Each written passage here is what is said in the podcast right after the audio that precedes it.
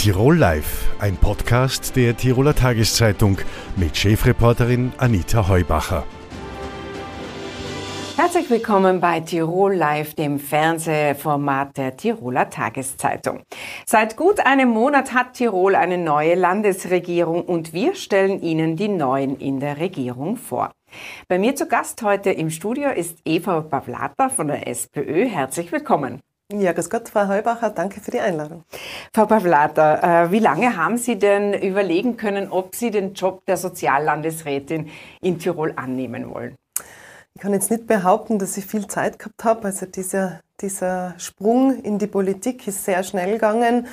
Äh, ich war ja bis vor kurzem noch Geschäftsführerin des Gewaltschutzzentrums Tirol und quasi von heute auf morgen habe ich die Einrichtung verlassen und habe dann dieses Amt bekleidet. Und wie schwer ist es Ihnen gefallen?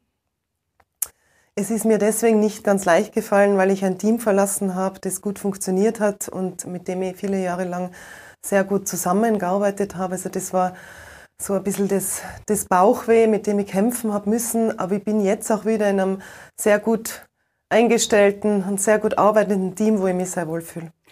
Es ist ja so, dass die Landesregierung hat äh, Chauffeure, die sie abholen. Was hat sich denn sonst noch so geändert im täglichen Ablauf von der Eva Bablata? Ja, das stimmt. Das mit den Chauffeuren ist natürlich eine große Veränderung in, in, in der Außensicht auch. Gell? Äh, wobei diese Veränderung etwas ist, die, die nimmt man dann im Alltagsablauf auch einfach an und ist auch durchaus notwendig, weil man ja bei vielen Terminen auch anwesend sein muss. Was hat sich geändert? Natürlich ist das soziale Leben ein bisschen ein anderes. Man kann nicht mehr äh, spontan Freunde treffen oder, oder viel Zeit der Familie widmen. Auch, das, auch den Hobbys kann man nicht mehr in dem Ausmaß, in dem zeitlichen Ausmaß nachgehen, wie das vorher der Fall war. Was sich am meisten geändert hat, ist die Spontanität in meinem Alltag. Die nicht mehr vorhanden ist, oder? Die man sich, die nicht mehr vorhanden ist und die man sich aber ein Stück weit, glaube ich, auch wieder erarbeiten muss. Vielleicht nicht die Spontanität, aber die Flexibilität. Äh, was sind Ihre Hobbys, weil Sie die erwähnt haben? Ich habe immer sehr viel Sport gemacht. Also ich gehe gerne am Berg, ich gehe gerne Skifahren, gehe im Sommer gern schwimmen. Alles Sachen, die man jetzt natürlich, wenn frei, aufs Wochenende verlegen muss. Aber da ist dann das Energielevel oft so, dass man sagt, hm, vielleicht bleibe ich lieber mal daheim oder treffe mal die wichtigsten Freundinnen oder besuche die Eltern. Äh, gehen wir auf das Politische. Sie waren kaum im Amt, da haben Sie ein ganz heißes Eisen angegriffen, nämlich das Thema Abtreibung. Äh, das ist im äh, Koalitionspapier zwar zwischen ÖVP und SPÖ äh, mal grundsätzlich verankert, aber dennoch haben Sie eben mit Ihrem Vorstoß, dass es eben flächendeckend und auch kostenfrei möglich sein soll, eine Abtreibung in Tirol vorzunehmen. Da haben Sie für Unruhe gesorgt, dass der Bischof dann ausgerückt mhm. und auch der Koalitionspartner ÖVP hat sich da bemüßigt gefühlt, etwas zu kalmieren. Wie geht es denn Ihnen dabei mit diesem Thema? Wie pakttreu ist denn die ÖVP? Wie geht es mit dem Koalitionspartner? Wir haben im Regierungspapier festgehalten, dass das Thema des Schwangerschaftsabbruches, also die, die, Möglichkeit des Zugangs in Tirol auf jeden Fall forciert wird und in den nächsten Jahren auch umgesetzt wird.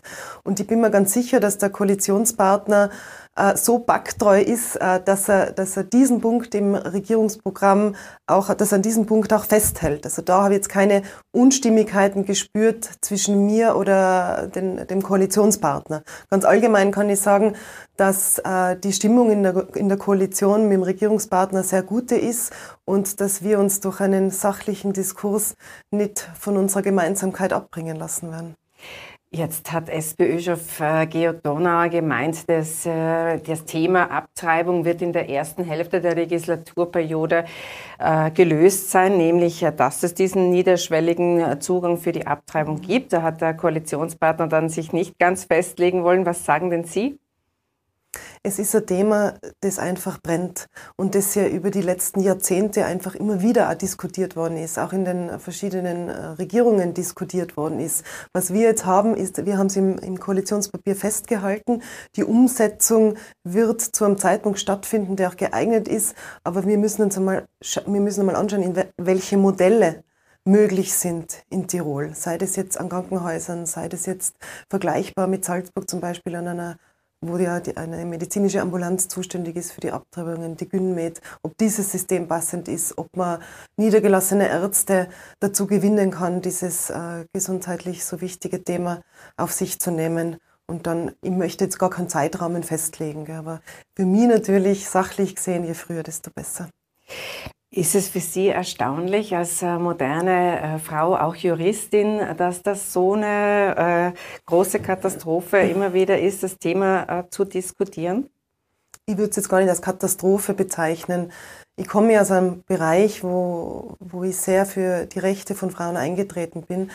Und das Thema Schwangerschaftsabbruch ist auch in meinen Beratungen aufgeschlagen. Also es sind immer wieder Frauen bei mir in der Beratung gesessen, die schwanger gewesen sind von einem gewalttätigen Partner und die wirklich in einem Dilemma gesteckt sind.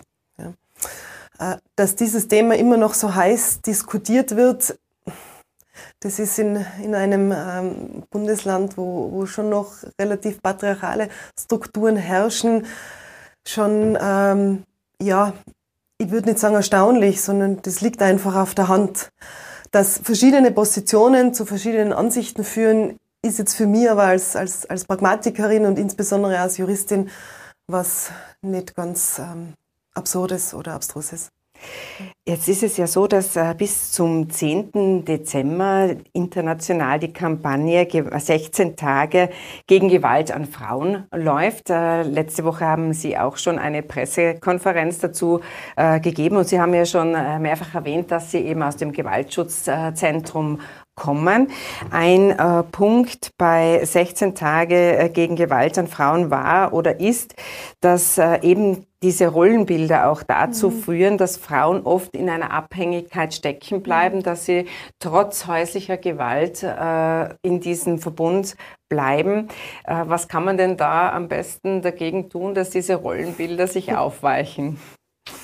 Ja, das ist eine ganz schwierige Frage wo, und da kann ich nur das Schlagwort Aufklärung, Sensibilisierung und auch Gewaltprävention nennen.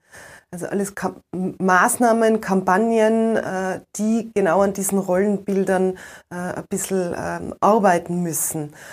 Weil die Gleichstellung nämlich der Schlüssel ist, um dieses Problem zu lösen. Beziehungsweise Problem lösen heißt jetzt nicht, dass man nicht diese Problematik, nämlich das Machtungleichgewicht zwischen Mann und Frau oder auch in anderen Gesellschaftsstrukturen vollkommen rausbringen werden.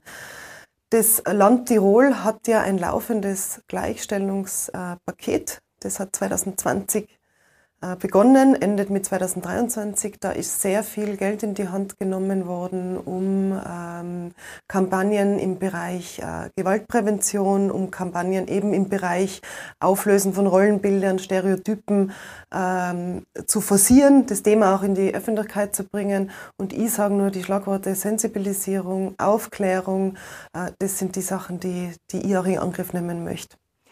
Jetzt äh, ist es ja so, dass äh, die Frauen oft als Opfer äh, dargestellt werden. Jetzt, was die Rollenbilder angeht, hat natürlich auch jede Frau eine gewisse Eigenverantwortung. Inwieweit kommt Ihnen denn äh, das zu kurz? Weil Sie sagen, man muss sensibilisieren, aber die Problematiken, was es heißt, wenn man ein Leben lang nur beispielsweise Teilzeit äh, arbeitet, die liegen ja auch auf der Hand. Also inwieweit sind denn auch die äh, Frauen nicht nur Opfer, sondern auch Täterinnen oder Mitbestimmerinnen? Erstens möchte ich sagen, dass ich das Wort Opfer gar nicht negativ besetzt sehe. Sie kennt ja auch Juristin, als Juristin, da ist ja das Wort Opfer auch in der Strafprozessordnung festgehalten. Also deswegen darf man ruhig sagen, auch man ist ein Opfer, egal ob man Mann oder Frau ist. Also das möchte ich gerade einmal zum, äh, zu, zu, zu, zu dem Wording auch sagen. Frauen wenn, wenn Sie jetzt sagen, Frauen haben die Verantwortung oder können selbst aus Gewaltbeziehungen gehen, dann muss ich sagen, praktisch, faktisch ja, von, von außen ja, wir haben Angebote. Die Frage ist nur eben, da sind wir wieder bei den Rollenbildern, was stülpt man ihnen über und wo sind die Abhängigkeiten? Ich habe mehr die Rollenbilder eben gemeint, äh, dass man eben äh, oft aktiv auch entscheidet, wie man sich sein äh, Leben vorstellt und wissend mhm. oder auch riskierend, dass man eben abhängig von einem etwaigen Partner ist. Also da ähm, sind die Frauen ja auch diejenigen, die das mittragen oder sehen Sie das anders? Es gibt so viele Formen von Abhängigkeiten. Wenn man über Abhängigkeit reden, dann wird von außen wahrscheinlich eher die finanzielle Abhängigkeit gemeint. Äh, dass man sich denkt, ja, wenn die Frau ein besseres Einkommen hätte, dann könnte sie sich schneller trennen. Ja, stimmt, aber es gibt ja noch ganz andere Formen von Abhängigkeit. Und ich sage immer, die emotionale Abhängigkeit von einem gewalttätigen Partner ist eigentlich die, die am meisten bindet. Das ist die Angst vom Partner. Wir wissen, Frauen sind am meisten gefährdet, wenn sie sich trennen, aber das ist auch der Punkt, dass der Partner, sei auch noch so gewalttätig, gute Seiten hat oder gute Seiten zumindest gehabt hat. Und in solchen Beziehungen ist die Dynamik eine solche, dass äh, aufgrund dieser, dieser Auf und Abs in diesen Beziehungen die Paare oft zusammenbleiben.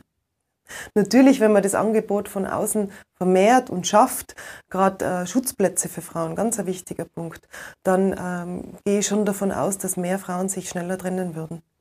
Bei den Frauenhäusern, da ist ja Tirol auch ein besonders hartes Pflaster. Da hat man jetzt lange äh, gebraucht, bis man äh, im Oberland ein Frauenhaus installieren konnte. Mhm.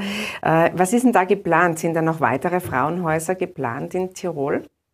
Also ich bin jetzt schon einmal froh, wenn in der nächsten Zeit das äh, Frauenhaus im Oberland tatsächlich eröffnet und Plätze für Frauen mit ihren Kindern einfach auch schafft. Was wir aber im Regierungsprogramm auch drinnen haben, ist die Schaffung weiterer Frauenhausplätze. Also zumindest zehn, damit wir zumindest ein Stück weit an die Istanbul-Konvention herankommen, die ja bestimmtes Kontingent von Frauenhausplätzen in äh, Relation zu den Einwohnerinnen oder Einwohnern in äh, Tirol auch äh, haben.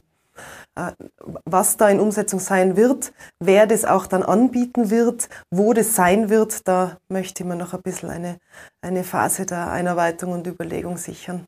Wir haben heute in der Tiroler Tageszeitung vorgestellt eine Armutsstudie, die eben in Tirol erstellt worden ist und die besagt, dass 13,5 Prozent aller in Tirol lebenden Menschen armutsgefährdet äh, mhm. sind und bei 16.800 reicht nicht einmal der Vollzeitjob, um äh, gut äh, zu überleben. Was kann denn da das Land tun, um das etwaig abzufedern?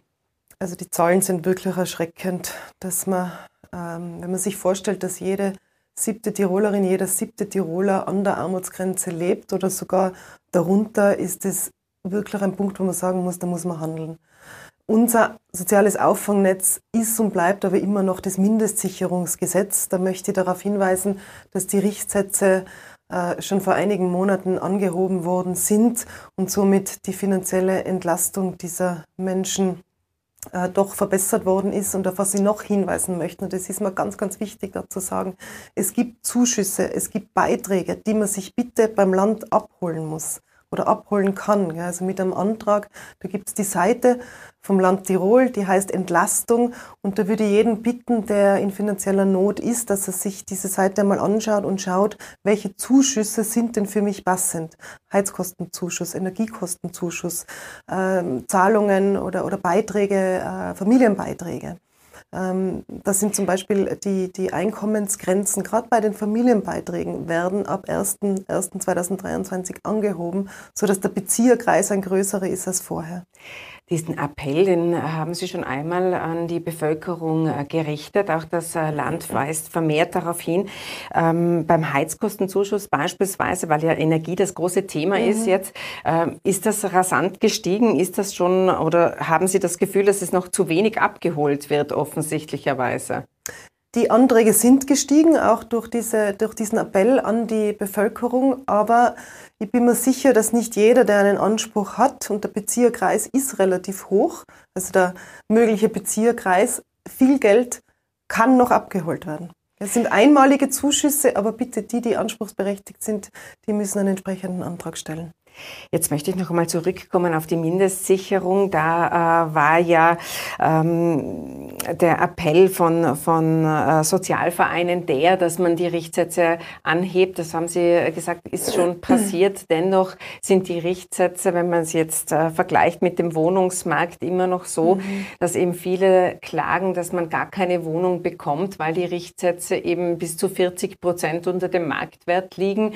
Ähm, ist da noch einmal was äh, geplant, dass man das noch einmal äh, nachjustiert und die Richtsätze nach oben bringt? Ich muss jetzt leider wieder das relativ unbeliebte Wort der Evaluierung auf den Plan bringen. Das sind, ist ein Wort, das wir auch im Regierungsprogramm haben. Evaluierung, Valorisierung der Richtsätze, auch unterjährig, angepasst an akute Krisen. Also ich finde, das beantwortet Ihre Frage da recht gut. Also evaluieren äh, wird sein. Was man sich langsam als äh, Staatsbürgerin fragt, ist ja, wie soll man das alles bezahlen? Wir haben mhm. zuerst eben äh, mit Corona schon sehr, sehr viel gefördert, mehr als andere europäische Staaten. Und man hat auch jetzt das Gefühl, bei der Energiekrise, koste es, was es wolle, gilt weiterhin. Wie soll das finanziert werden? Die SPÖ hat sich ja mal für eine Erbschaftssteuer stark gemacht. Ist das etwas, was Sie sich vorstellen könnten? Also das ist ein Thema, das jetzt nicht unbedingt in mein Ressort fällt gell, und auch auf bundespolitischer Ebene entschieden werden muss. Ähm, dass die, die Armuts- oder diese, diese Gehaltsschere oder auch die Schere zwischen Arm und Reich extrem auseinanderklafft. Das ist wirklich eine Entwicklung unserer Zeit. Und ich glaube, man muss schon hinschauen, wie man eben diese Schere dann auch in den Griff bekommt. Aber Erbschaftssteuer, das mögen Sie jetzt nicht in den Mund nehmen oder, oder was schwebt Ihnen davor, damit diese Schere etwa etwas, äh, zu, äh, dass sie geschlossen werden kann? Ja, eben wie gesagt, da wird es viele Themen geben und viele Möglichkeiten anzusetzen, dass dieses solidarische Leben auch wieder möglich ist. Dass die Reichen sagen, wir geben auch denen, die, die arm sind, weil so funktioniert ja unser, unser System auch. Gell? Dass, dass eben die, die, die besser verdienen, die, die mehr haben, die, die mehr Vermögen haben, vielleicht eine große Erbschaft machen, jenen, die das nicht haben und somit wirklich schwierige Startschwierigkeiten im Leben haben, weniger Zugang zu Bildung, zum, zum beruflichen Markt oder, oder auch ganz generell in der Wirtschaft, dass die unterstützt werden. Also es muss etwas geschehen. Was genau, mögen Sie noch nicht sagen, aber wir haben ja noch Gelegenheit. Sie werden ja sicher des Öfteren noch bei uns im Studio vorbeischauen. Herzlichen Dank für Ihr Kommen. Danke für die Einladung. Wintersport hat inzwischen viele Facetten. Das Skifahren ist nur eine davon.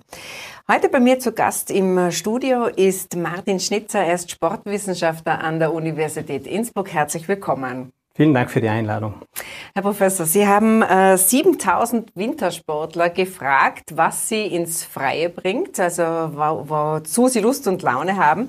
Was ist denn bei diesem Forschungsprojekt äh, herausgekommen? Genau genommen haben wir 7000 Pistentourengeher befragt. Äh, das war äh, schon über ein Jahr her. Äh, und wir haben einfach einmal nach den Motiven gefragt, äh, mit wem sie unterwegs seien. Und wir haben eigentlich feststellen können, dass Pistentourengeher erstens einmal das sehr häufig machen, also mindestens einmal die Woche. Wir haben weiters feststellen können, dass jene mit einem höheren Einkommen, jene mit einem höheren Bildungsabschluss äh, Pistentouren gehen. Das häufiger auch in einer kleinen Gruppe, also sehr kleines gemeinsam gesellschaftliches Ereignis, aber nicht mit Hüttengaudi, sondern einfach in einer gemütlichen Gruppe und vor allem auch dieses ganze Gesundheits-Naturerlebnis äh, spielt eine ganz wichtige Rolle. Und so haben wir auch besser verstehen können, wer geht denn überhaupt bis Touren gehen, warum, äh, in welcher Konstellation. Und da äh, war das eigentlich sehr überraschend, dass einmal so viele überhaupt mitgetan haben. Also das war so innerhalb von einem Monat 7000 äh, Personen, die da mitgemacht haben. Und äh, was für uns dann auch ein Thema waren, waren Konflikte. Gibt es überhaupt Konflikte? Äh, Moment, bevor wir auf die Konflikte kommen, wollte ich noch nachfragen, die 7000, die da ja. geantwortet haben, sind das äh, primär die Einheimischen gewesen, oder? Das ja, ist jetzt nicht waren, unbedingt der Urlaubsgast. Ja, nein, das waren Einheimische. Wir haben aber auch in ganz Österreich gefragt, nicht nur in Tirol. Ähm, und das ist ja auch etwas, ich würde sagen, wie ein kleines Fitnessstudio im Freien. Die Leute wollen einfach nach der Arbeit, viele machen das ja auch am Abend, rausgehen und gemütlich so ihren Sportabend äh, ausklingen lassen äh, und statt halt im Winter, weil man vielleicht nicht so leicht joggen gehen kann oder weil man vielleicht Outdoor-Sportaktivitäten nicht so gut im Winter ausüben kann, geht man halt gerne auf die Piste. Aha, das ist nicht nur in Tirol so, sondern offensichtlich dort, wo es äh, die Möglichkeit gibt, auch in Restösterreich. Definitiv, aber Tirol ist hier sicher Spitzenreiter, Vorreiter, auch was die ganze Organisation dieses Pistentourengehens betrifft. Ähm, Sie haben schon erwähnt, dass die Tiroler da sehr, sehr affin äh, sind. Wenn man so in die Axamelizum jetzt in der Nähe von Innsbruck schaut, da fällt der erste Schnee und dann kommen schon die Pistentourengeher. Äh, wie hoch ist denn deren Anteil? Ja, mittlerweile, und ich habe mich auch am Wochenende davon überzeugen können, ähm, es gibt auch eine Zählstelle des Landes, wo wir 20 bis, äh, 15 bis 20 Prozent der äh, Leute, die an der Piste sind, gehen mittlerweile rauf. Das ist doch eine sehr große Anzahl, äh, kann auch eben zu, zu Friktionen äh, führen, wo vielleicht dann ein Skifahrer erschrickt, wenn er runterfährt, wenn da wirklich Kolonnen raufgehen. Ähm, und das sind auch Themen, die ja auch die, die Bergbahnbetreiber beschäftigen, aber auch das Land bemüht sich auch hier um Lösungen. Denken wir zum Beispiel an die ganzen Kampagnen, die auch in Richtung fair und sicher auf der Piste unterwegs Jetzt haben Sie äh, über Konflikte, die haben Sie kurz äh, mhm. angerissen, bevor ich Sie unterbrochen habe. Sind das die Konflikte, die Sie gemeint haben, dass der Skitourengeher und der Skifahrer ja. nicht so gut verträgt? Oder welche Konflikte meinen Sie? Nein, das ist ja auch ein Thema. Das wurde ja auch immer wieder medial äh, durchgebracht, wo es bis zu Prügeleien gekommen ist. Aber die, die, die Konflikte, die wir auch jetzt von diesen 7000 Personen erfragt haben, sind, sage jetzt mal, 10 Prozent der Befragten haben angegeben, sie hätten schon irgendwo mal einen Konflikt gehabt. Das ist meistens dann ein verbale Entgleisungen, wo es vielleicht auch mit einem Bergbahnmitarbeiter zu einer Diskussion kommt, der mit dem Radtrag äh, unterwegs ist und vielleicht sich auch um die Sicherheit äh, bemüht oder auch hier nicht Verständnis hat, warum vielleicht mehrere nebeneinander draufgehen. Äh, das sind meistens verbale äh, Geschichten, die jetzt doch äh, ja, zu nennen sind, aber jetzt nicht unbedingt das jetzt wie ein, ein, ein großer Konflikt zwischen Skifahren oder Pistentourengehern ähm, sich ausartet. Was aber sehr spannend ist, und das haben wir auch gefragt, dass mehr als die Hälfte der Pistentourengeher sagen, sie hätten weniger Rechte als wie die Skifahrer oder die Snowboarder. Also man sieht, es fühlt sich dann auch nicht jeder Pistentourengeher wohl, wenn er raufgeht. Er fühlt sich dann vielleicht als geduldeter Gast. Aber auch hier spürt man, dass da vielleicht längerfristig auch Lösungen braucht, dass beide Gruppen oder mehrere Gruppen auch hier gut miteinander können. Jetzt ist Tirol ja äh, das Eldorado für Wintersportler, auch äh, was äh, den Tourismus angeht. Mhm. Um, wir haben uns als äh, Sportland äh, positioniert und das Skifahren sehr in den Fokus äh, gerückt. Ist das noch gerechtfertigt, dass es um Alpinski so sehr geht oder sollte man das auch im Tourismus etwas differenzierter angehen? Na, es ist nach wie vor so. Wir wissen, 85 Prozent der Menschen, die an den Pisten unterwegs sind, sind mit den Alpinschienen unterwegs. Also das ist jetzt auch im touristischen Kontext ganz klar ähm, der Fall. Also da ist es die Zielgruppe Nummer eins, das ist ganz klar. Aber ähm, es gibt andere Gruppen und es gibt vermehrt diese Gruppen. Ich glaube jetzt nicht, dass wir jetzt äh, als Pistentouren richtig als touristisches Produkt lancieren können und da ist wirklich ein großer Markt dafür gibt. Aber es gibt es als Anschlussmöglichkeit, denke ich jetzt vielleicht Vielleicht sagt ja auch einmal ein Hotelier in einem touristischen Gebiet, sagt, okay, am Abend machen wir noch eine gemeinsame Schneeschuhwanderung, Pistentour, was auch immer, um auch den Berg anders zu erleben. Und das, glaube ich, ist das, was Sie vielleicht ansprechen. Es geht viel mehr weg von einem reinen Skifahren und von früh bis am Abend, sondern einfach ein differenziertes Angebot, wo sich aber auch Bergbahnen, aber auch die Hoteliers schon einiges an, einfallen haben lassen in, in der Vergangenheit und das auch zum gesamttouristischen Produkt gehört. Äh, zum touristischen Produkt, Sie haben es kurz angesprochen, jetzt äh, fährt ja kaum mehr jemand den ganzen Tag Ski. Früher hat man das ja ein bisschen sportlicher mhm. betrieben, jetzt äh, ist man da eher abgelenkt oder geht mal, kehrt ein etc. Und Sie haben gemeint, der Tourismus hat da schon ganz gut reagiert. Aber wenn man sich jetzt in puncto Klimawandel umsieht, dann muss man ja auch reagieren, weil es sind einfach auch in Tirol viele Skigebiete, die etwas niedriger liegen, die ja weniger, äh, mit mhm. weniger Schnee rechnen müssen künftig. Ist man da gut aufgestellt aus Ihrer Sicht? Ähm, ich sage mal so, der Klimawandel ist A nicht zu leugnen und B äh, eine Möglichkeit, dass sich auch Bergbahnen, Seilbahnen auch anders positionieren und anders aufstellen. Und das haben wir auch untersucht. Wir haben auch mit Bergbahnbetreibern vergangenes Jahr eine sehr umfassende Studie gemacht, wo wir auch gesehen haben, es geht in Richtung Ganzjahrestourismus, es geht auch in Richtung Ganzjahresangebote, mit Ausnahme der Revisionen oder, oder Zeiten, wo wirklich niemand um den Berg herum ist, ist es ja so, dass der Sommertourismus und der Berg als Sommererlebnis ja ganz eine wichtige Rolle gespielt hat in den letzten Jahren und vermehrt eine Bedeutung gewonnen hat. Also auch hier haben Bergbahnbetreiber reagiert, haben hier auch solche Erlebniswelten geschaffen, damit auch der Berg im Sommer als Gebiet, wo man sich gerne aufhält, äh, dann auch aufgesucht wird. Und das nicht nur von touristisch, sondern auch für Einheimische. Also das muss man ja auch sagen, dass auch viele Einheimische diese Angebote auch nutzen. Und da hat sich in den letzten Jahren sehr viel getan.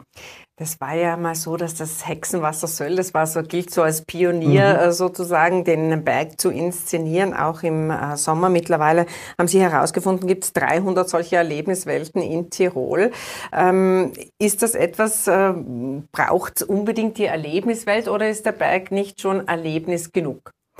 Ja, es, es, geht ja auch darum, dass man jetzt nicht überall einen Art Funpark braucht. Aber es geht ja auch, und das meine ich auch mit diesen 300 Erlebniswelten, da geht es auch vom Besinnungswegen, da geht es auch, äh, wie kann man Kinder auch animieren, eine kleine Wanderung machen und das vielleicht mit einer netten äh, Geschichte auch zu verpacken. Äh, es geht auch, wenn man vielleicht einen Speicherteich auch anders nutzt und wo man auch mit Familien, mit, mit Kindern auch hier diesen Berg erlebt. Ja, es ist so, dass vielleicht das reine Wandern, das reine Erwandern des Berges zu wenig ist, ist, wir sind ja auch in einer Erlebnisgesellschaft. Man muss unter Anführungszeichen den Kindern, den Gästen auch was bieten.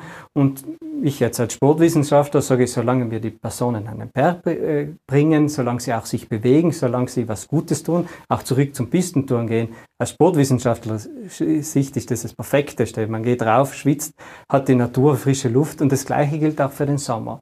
Und hier was zu tun, glaube ich, ist, ist nicht nur touristisch auch gut, sondern auch für die Einheimischen, für die Nutzung äh, und Bespielung des Berges. Und muss jetzt das nicht eine Verdisnisierung äh, sehen, sondern auch einfach als nettes, breiteres Angebot. Und somit kann man auch in den heißen Sommermonaten auch nicht nur in den heißen Städten, sondern auch im Berg äh, an Abkühlung suchen und dort auch entsprechend sich aktiv bewegen.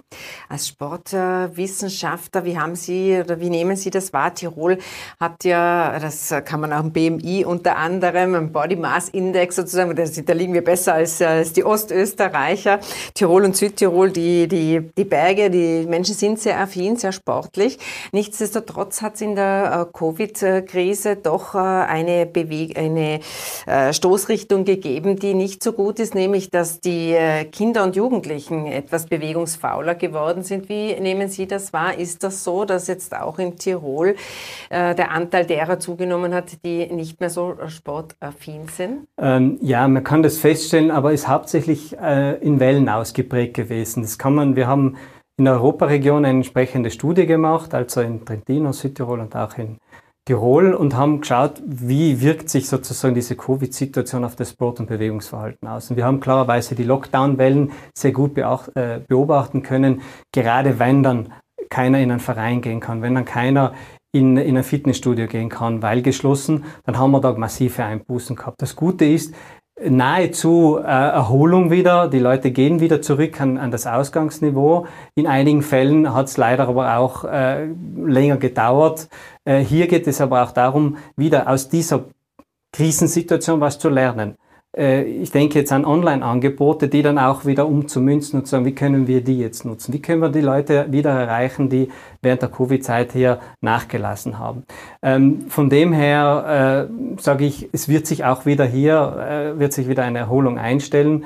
Ähm, das Problem, das wir generell haben, und da ist jetzt nicht Covid schuld, ist eben, dass wir sehen, dass Kinder bereits mit elf Jahren in den Vereinen wegbrechen und langsam aus den Vereinen auch aussteigen. Und das vermuteten wir eigentlich, dass das noch später wäre.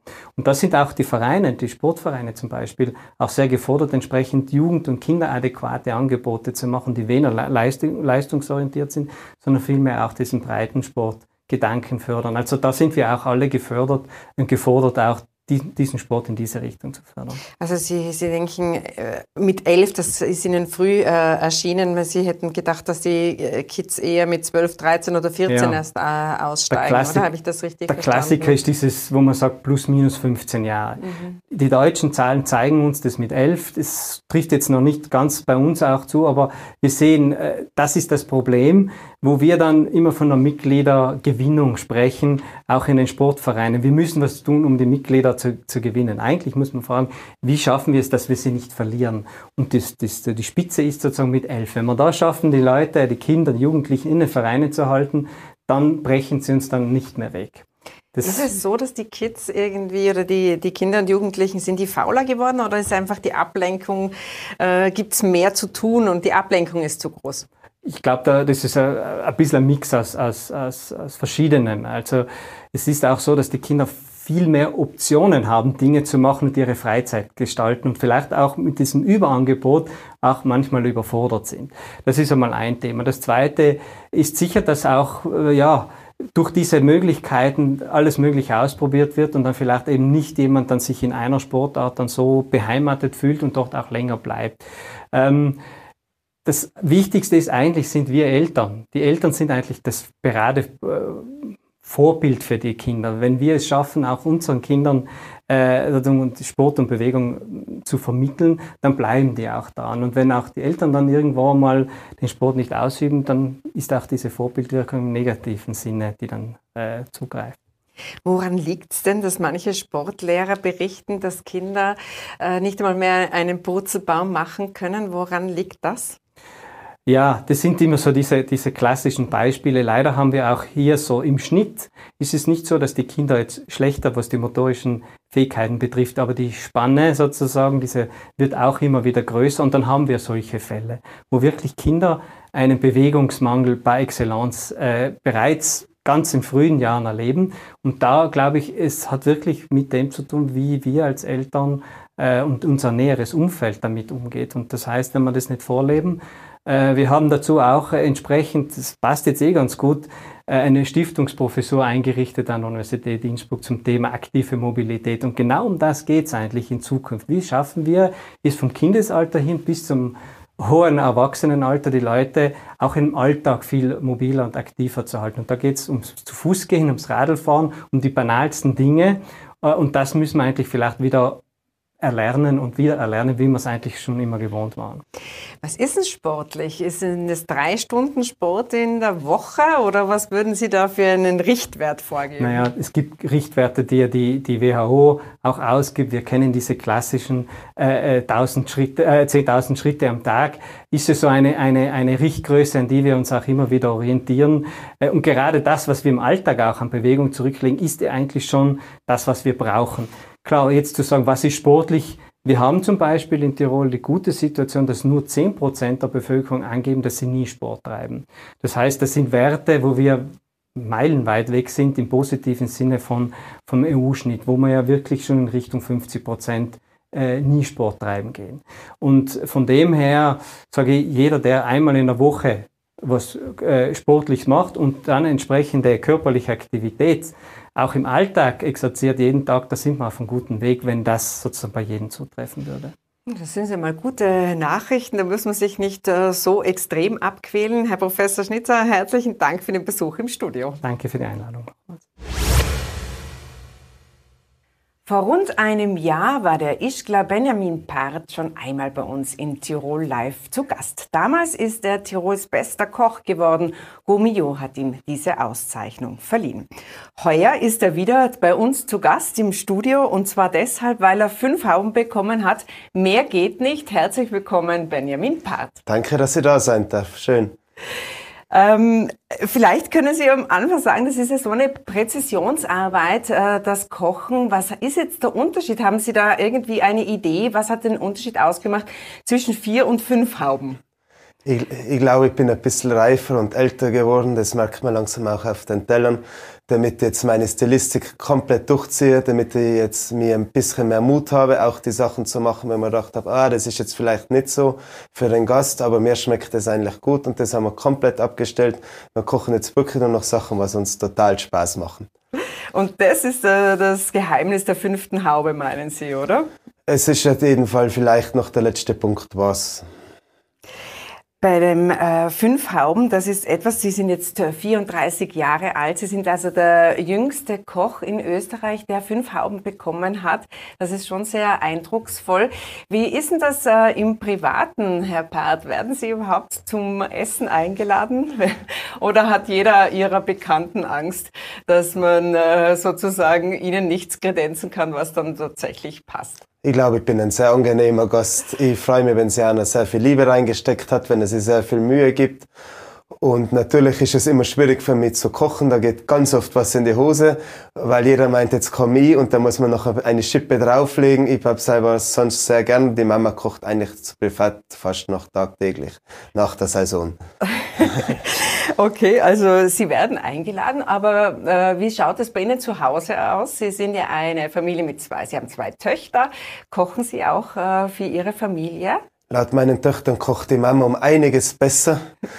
Und äh, das ist auch noch sehr, sehr schön, wenn die Kinder langsam jetzt ein gutes Essen herangeführt werden. Aber natürlich ist die Mama der Star bei meinen zwei Mädels und da bin ich immer der zweitbeste Koch der Welt, sagen sie zu mir. Aber was essen denn Ihre Töchter? Essen die sehr gesund oder ist es im Hause Part auch so, dass die äh, Kleinen gerne Pommes mit Ketchup essen und solche Dinge, die man halt so als kleines Kind äh, gerne hat? Natürlich essen wir ganz normale Dinge wie jedes Kind. Das freut uns auch, aber natürlich fühlen wir sich schon langsam dazu hin. Mir ist sehr wichtig, damit Sie wissen, dass da äh, hochwertige Lebensmittel verwendet werden. Aber Sie dürfen natürlich auch einmal, wenn man so sagen will, sündigen. Äh, gehen wir vielleicht noch einmal auf die fünf Hauben äh, zurück und auch auf äh, äh das Lokal, das Sie in äh, Ischgl führen. Ischgl ähm, ist ja sehr bekannt für exzellentes äh, Essen auch. Ähm, wie läuft denn das ab, wenn man jetzt bei Ihnen ein Fünf-Gänge-Menü bekommt? Wie, wie, wie checken Sie das Timing? Wie geht das? Natürlich ist bei uns ganz, ganz viel Teamarbeit. Wir sind sehr geplant. Unser Tag fängt eigentlich schon geplanter an wie sonst irgendwas. Wir wissen ganz genau, was passiert in unserer Küche. Da planen wir schon an, wann wird Schnittlauch geschnitten, wann tun wir Fische portionieren, wann passiert das. Das hat natürlich am Anfang gibt es immer ein paar Startschwierigkeiten. Jetzt haben wir das erste Wochenende hinter uns und jetzt wird es Tag zu Tag natürlich wieder besser, wenn die Abläufe drin sind. Ich mache das immer, vergleiche es sehr gerne mit Spitzensport. Da muss auch immer alles passen und so bei mir sind wir auch jeden Tag sehr bemüht, dass wir das auch so machen. Aber sagen Sie dann äh, Ihrem Team, wann was zu tun ist? Oder gibt es da einen äh, Sous-Chef sozusagen, der die Leute dann einteilt? Natürlich habe ich einen sehr guten Sous-Chef, eine rechte Hand. Der ist bei uns im Haus essentiell für den Erfolg mitverantwortlich, gleich viel wie. Aber wir teilen es immer zu zweit ein, jeden Tag. Es ist da wichtig, dass sich jeder sehr wichtig fühlt im Team. Das ist bei uns... Äh, ein Kriterium. Wir sind ein sehr familiär geführtes Hotel und wir hoffen auch, damit somit auch wieder junge Menschen kommen, weil wir eigentlich ganz anders arbeiten, wie es manchmal dargestellt wird in der Gastronomie. Wie anders arbeiten Sie denn? Es wird immer, die Gastronomie wird immer als hart und äh, nicht äh, freizeittauglich abgestempelt und wir sind wirklich dahinter, dass wir das jetzt alles ändern wollen. Wir haben eine fünfeinhalb Tage Woche schon eingeführt. Ich glaube, das ist für einen Saisonsbetrieb schon sehr weit, die Fünf-Tage-Woche und die Vier-Tage-Woche, da brauchen wir politische Unterstützung, dass wir das schaffen. Wir müssen das aber irgendwie schaffen, weil wir müssen wieder junge Menschen dazu bewegen, in die Gastronomie zurückzukommen.